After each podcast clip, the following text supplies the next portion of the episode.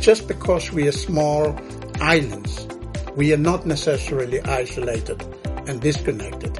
We are connected to each other, and therefore we are this blue continent. Welcome to Applied Geopolitics, the podcast from the Stratfor Center for Applied Geopolitics at RANE. I'm your host, Rodger Baker.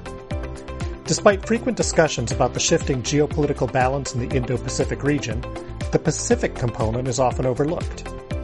When attention is paid to the Pacific Island nations, they're frequently seen as pawns in a strategic balance or as victims of climate change and geopolitical competition.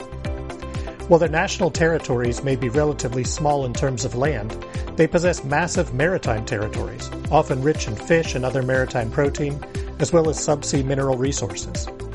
The Pacific region is complex. It's colored by colonial legacies, Cold War nuclear testing, and climate change impacts but it's also a region with its own internal, local, and regional geopolitical perspectives, its own long history that far predates European, American, or Chinese interactions, and a legacy of adaptation.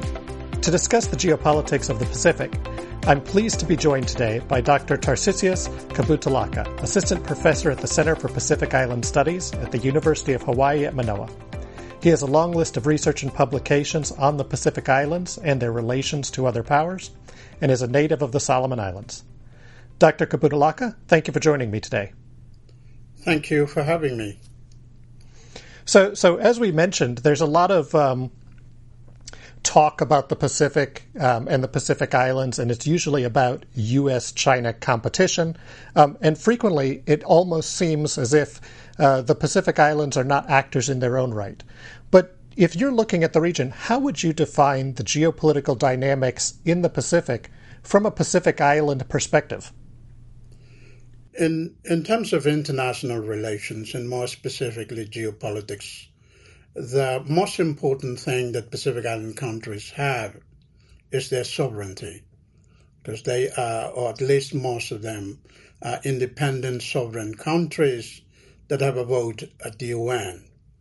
But individually, as sovereign countries, because they are small, it's often difficult to participate in international forum and be able to exert influence in the same way as global powers do.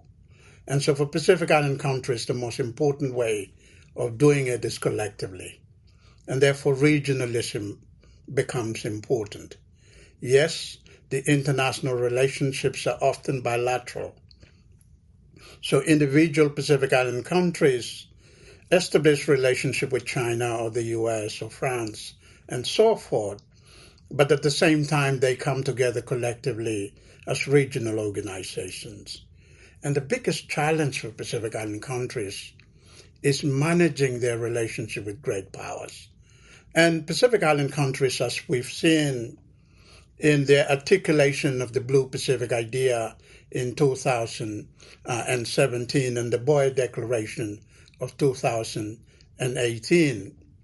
The most important thing for them are one, is that sense of belonging to this region, that the Pacific Islands is not only a space for geopolitical competition, but it is a home for these countries. So the sense of belonging, the sense of being home in the Pacific. And along with that is the idea of responsibility. Because we belong here and because this is our home, we therefore have responsibility over it. And flowing from that is the expectation that others who have an interest in the region but also must also have that kind of responsibility. More recently, we've seen the Blue Pacific Agenda, uh, Blue Pacific Strategy 2015, that the Pacific Islands Forum has put out. And what they're trying to say is to set agendas. The development partners, including China and the US and France and Australia, can express their interest in the Pacific Islands and assist Pacific Island countries through the Blue Pacific Strategy 20, 2015. Uh, and so there's that attempt to set agendas for others. However, you know, the reality is that it is often really difficult for small island countries to manage, you know, the interests of larger countries like the U.S. uh, and China and others.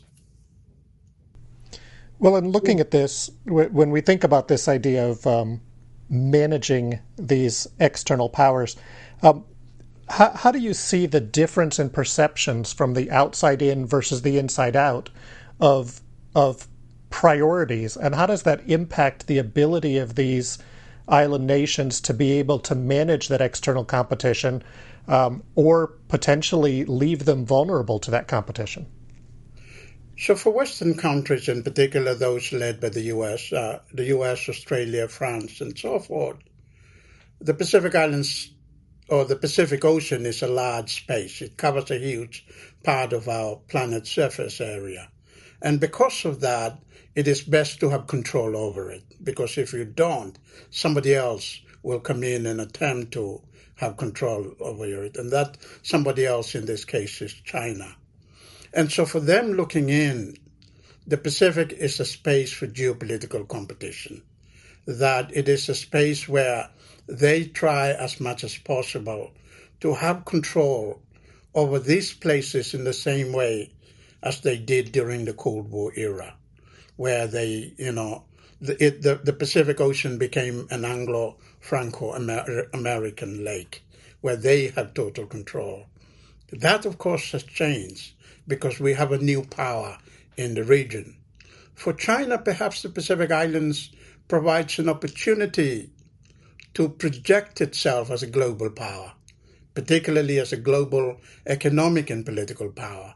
And who knows, you know, we have seen in history that when countries become powerful economically and politically, they eventually project themselves militarily as well. Although we haven't seen that about China in the Pacific. And so that's looking in from outside.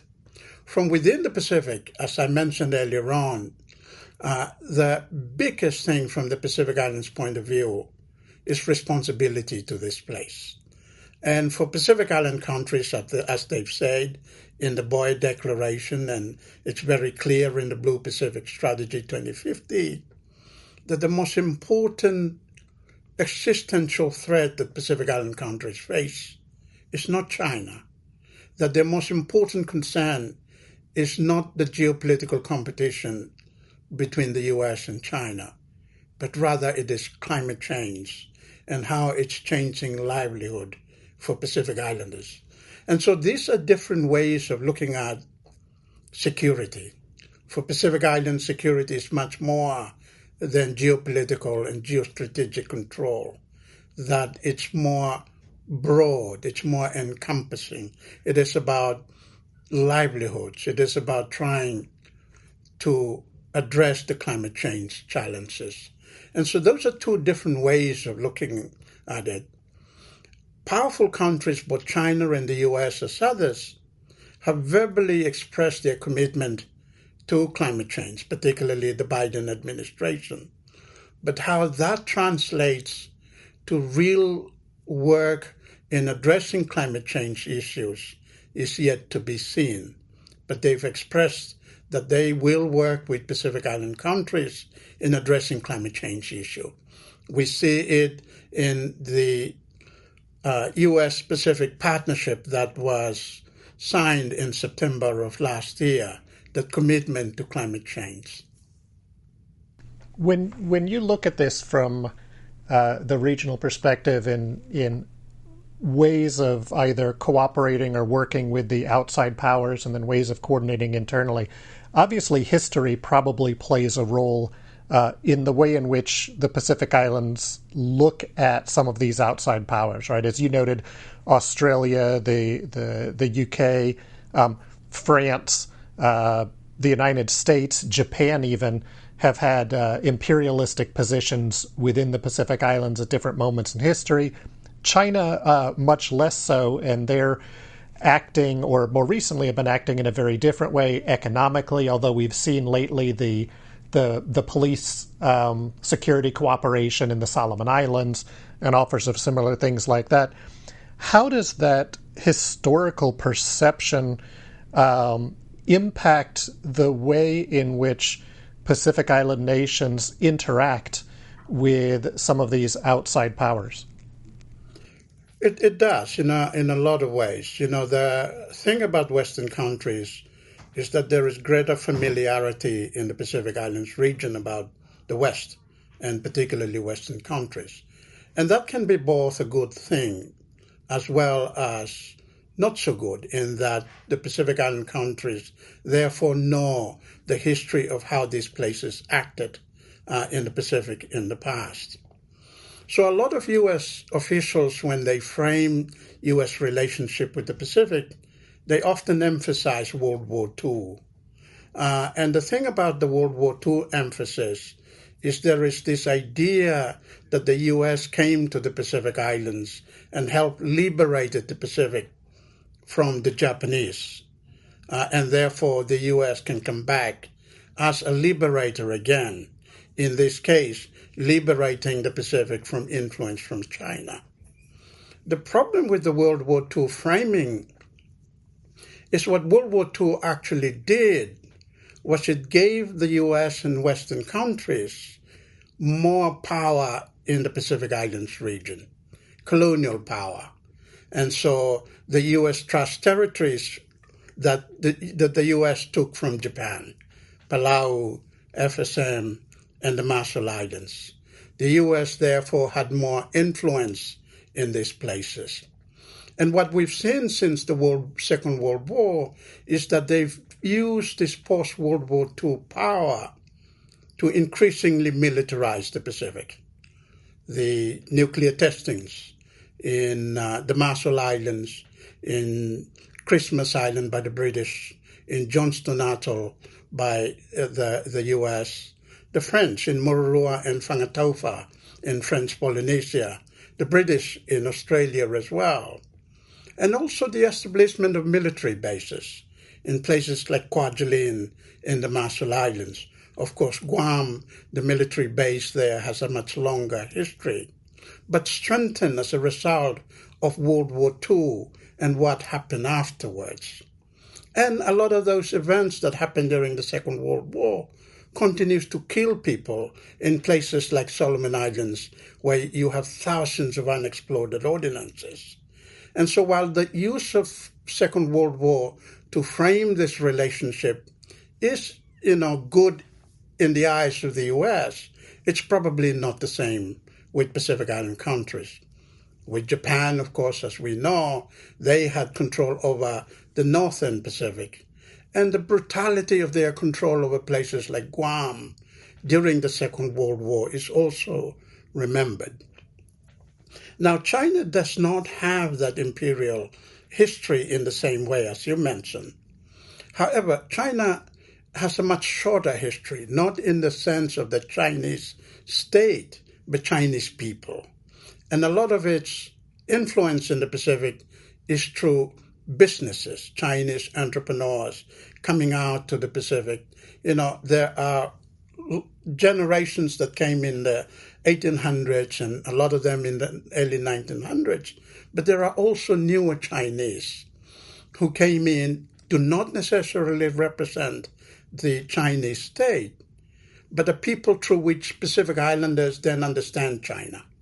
And so for a lot of Pacific Islanders, their first encounter with China is the shopkeeper at the Falikau in the villages in Tonga, or the Chinese stores in Apia in Samoa, or Honiara in Solomon Islands, or shops in Papua New Guinea. Or the Chinese logging company owner who operates a logging company in Solomon Islands or Papua New Guinea, or those harvesting and exporting bitumen in different parts of the Pacific. That's their encounter with China. And that's often not really good as well. Yes, shorter in terms of history. Yes, not an imperial influence. But those are encounters that influence the way in which Pacific Islanders view China as well. Uh, and so, you know, in these relationships with outsiders, it's complex, and uh, Pacific Islanders often have to go through a lot of historical as well as business uh, um, experiences to try and understand these places much better. The, that is reminiscent, at least from my experiences in working uh, on issues in Southeast Asia, where uh, at least initially, a lot of the interaction from China is is economic, and it's not necessarily from the state; it's from the private business. And of course, that that has its benefits, and it also becomes a source of tension when there are economic problems or economic challenges, where there's a perception that the um, the the wealth is over concentrated in outside hands. Yeah.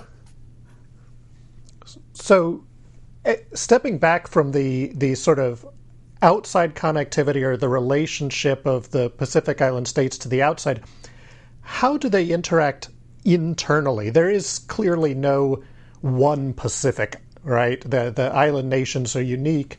Um, you know, from a from an outside point of view, it's divided into Micronesia, Melanesia, Polynesia. Um, we've seen, of course, over the last couple years, some particular challenges inside the Pacific Island Forum um, with countries dropping out and now starting to come back into the forum. How would you describe the key elements of Pacific Island geopolitics? Maybe both within regards to the way the island nations interact with one another and perhaps any of the, the challenges within particular countries. So it's, it's, it's, you, you're absolutely right in that the Pacific Islands region is complex. Uh, actually, you know, some parts of the Pacific are much more complicated in many different ways. Solomon Islands, where I come from, we have 87 different languages. Papua New Guinea, 800 different languages.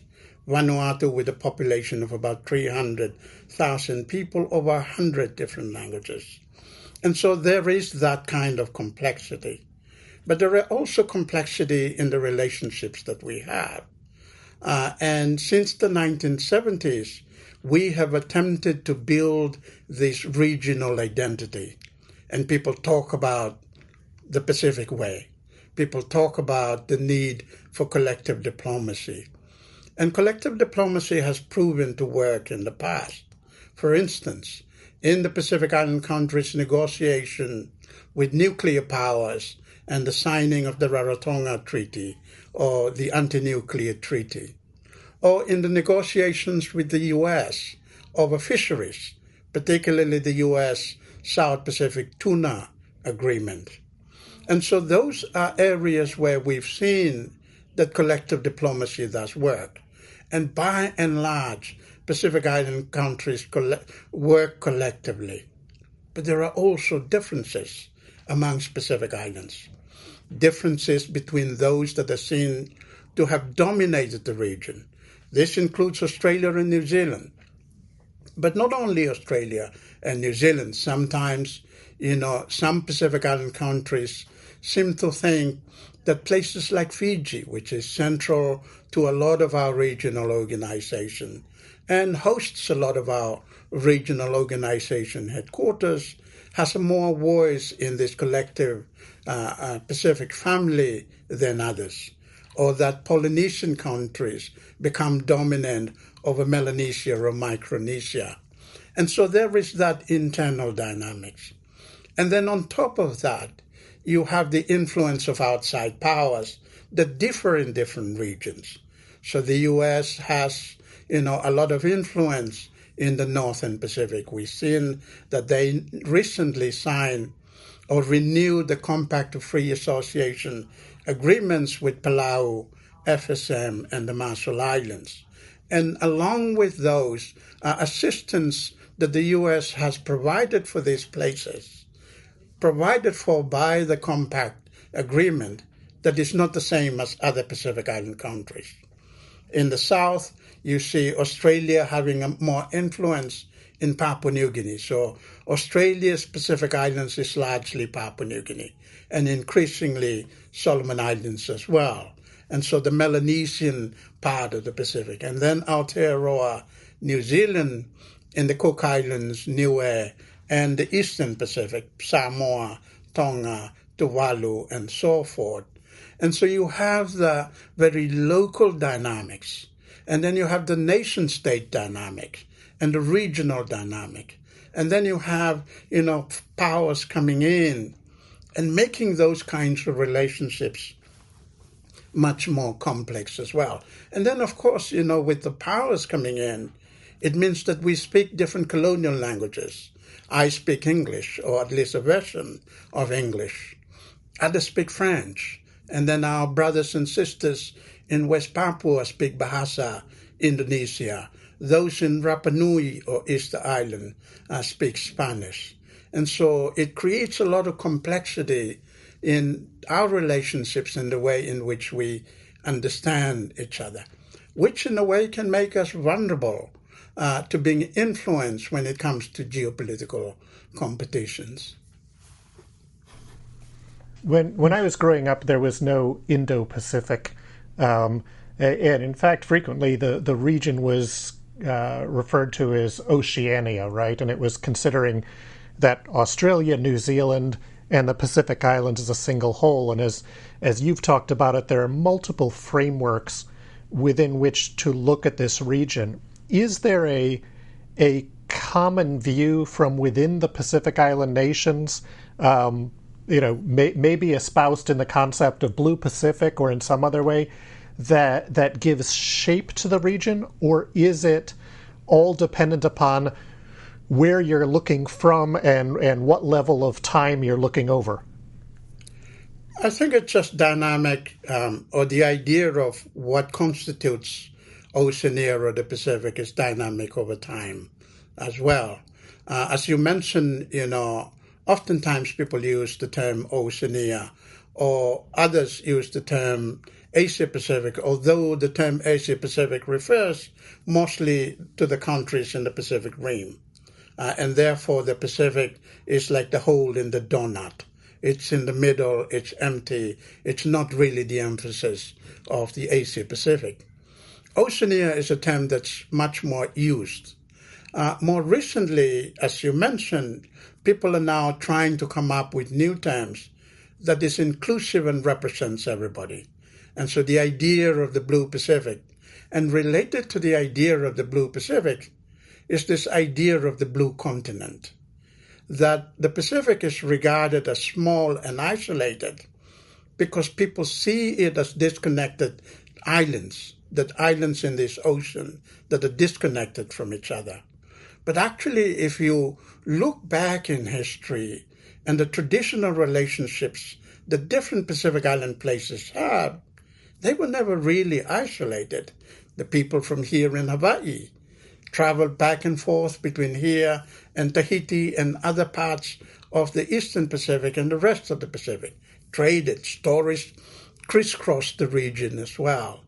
And so there have always been networks that are economic networks, relationship, cultural networks that existed prior to Europeans coming.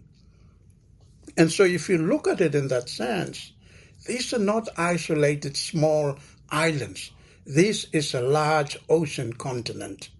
And so Pacific Islanders are trying to define themselves in that way vis-a-vis the continents of America or Asia or Africa that we are, just because we are small islands, we are not necessarily isolated and disconnected.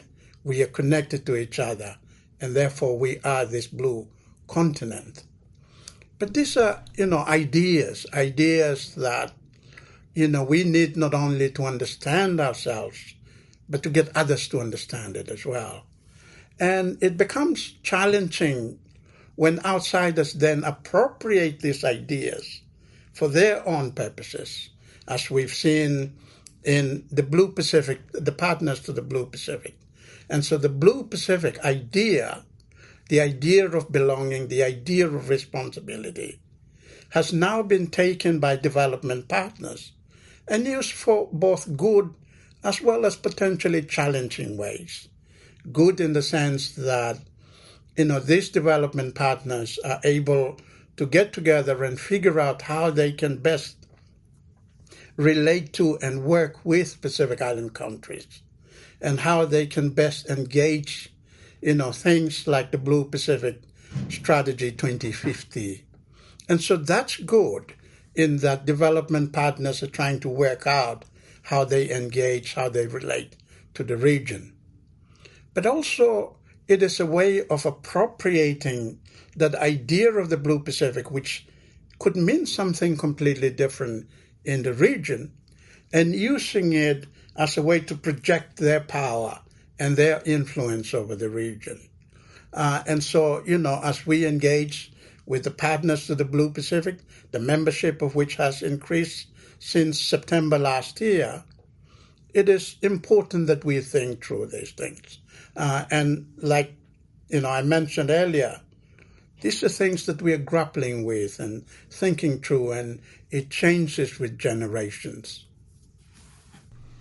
There's there's some interesting parallels between the the this sort of identification within the Pacific and what's happened at different periods of time in the Arctic, um, where in the Arctic perhaps there's more um, uh, national territory and the the native populations are now within other nations instead of within their own nations, but still trying to define these these different ways of looking at a particular region. Um, that's not necessarily from an outside in way, but from an inside out way, and at the same time running into that uh, dynamic where that very definition then becomes both a, a, way of interaction, but a way for outside powers to be able to start to start to push their own interests within that same space and even compete with one another on on who's a better claimant to the um, to the title. Yeah, that's that's absolutely. I mean, you know, it's it's all about mapping, mapping of identities that then leads to the mapping of geographical spaces. So the idea of the Indo-Pacific now becomes something that we use all the time. But let's not forget that it has a very recent history in terms of the way in which it is used today. The Japanese have used it uh, to define the way in which they engage in their aid, particularly to South Asia. But the way in which it is used, in, you know, particularly by the U.S., is to define a geographical space that basically stretches from the west coast of the U.S. to the east coast of Africa and claim that in some imaginary way, that is the space of U.S. sphere of influence. Uh, and therefore, the way in which we engage with each other in this space is dictated by the U.S. and its allies. Uh, and, you know, in, in terms of language that we use, we have used it so often that it becomes normalized, and uh, very often we're not critical of it. I think there is a need for a bit more critical engagement uh, with these languages, with the geostrategic mapping that comes with it. And mapping is a very powerful tool to define a space as your sphere of influence is to claim control over it. And that's why when colonial powers went around the world, exploring places. One of the most important part of their team or their their their their exploration team were cartographers, so that they could not only find places, but they could also map them, and by mapping them, they claim control over these places. We're doing the same thing geopolitically and geostrategically today. Uh, and I think we need to be a bit more critical in the languages that is being thrown around. Well, I think that's that's a, a, a really important point, and I, you know, that that idea of the power of the map um, and the power of the ideas behind the map and the way the map is utilized um, to shape perceptions. And I guess the the question I would ask you then is, for for observers, outside observers, um, seeking to engage or understand uh, the region better, um, what would you characterize as the most important things uh, that they they need to be aware of about uh, the Pacific Island regions, um, how they perceive themselves, and and how to uh, effectively interact within that region? You know, I think it is important to find out. So, so when we look at the Oceania region, it is important, first and foremost, to acknowledge the fact that is, this is not an empty space. And secondly, that these are not just small island states, that they are big ocean continents that have relationships with each other. But they are also located in a part of our planet that covers the Pacific Ocean covers a third of our planet's surface area and also plays a really important role in, in our planet's livelihood. And therefore, that we have collective responsibility to it. And I think it's important for outside powers to listen to what are the agendas that Pacific Island countries think are important to them and be able to participate in that. Take, for instance, the regional frameworks that we have. Be able to, part, to be part of that rather than merely to see the Pacific Islands or the Pacific Ocean as a space that is open for geopolitical competition. That we all collectively, both Pacific Islanders as well as people from elsewhere, have a responsibility to this place. Uh, and it's that responsibility that I think is more important than any geopolitical competition. And perhaps I'm naive in saying that, in that big powers like to compete, like to have control over places. But at the same time, it is important to ensure that that, that desire for control doesn't become detrimental not only to the Pacific but to our entire planet.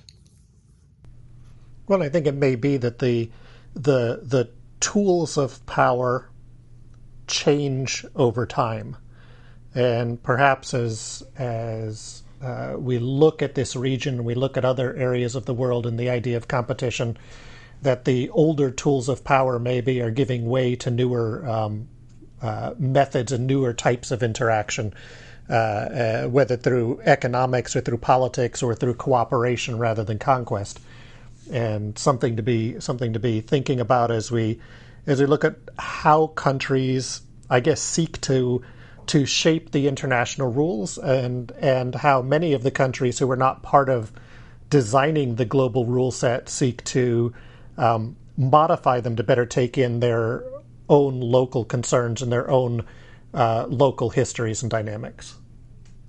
That's that's absolutely true, and also you know thinking about whether the global mechanisms that we have for you know coming to consensus over issues are working.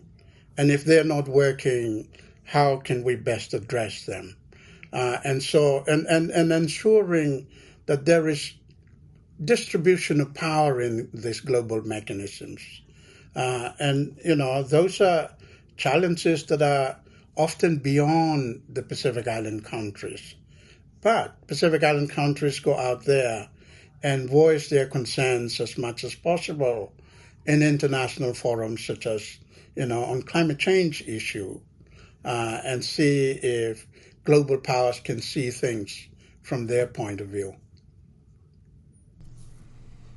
Well, Dr. Kabutaulaka, I think we're we're pushing time here, but I really want to thank you for taking your time to um, bring these perspectives and these ideas uh, to light in this conversation. Thank you for having me. If you would like to keep up with the latest discussions and assessments of the shifting global geopolitical balance, visit RANEnetwork.com and sign up for alerts and information from the Stratfor Center for Applied Geopolitics at RANE. That's R A N E network.com. I'm Rodger Baker. Thanks for listening.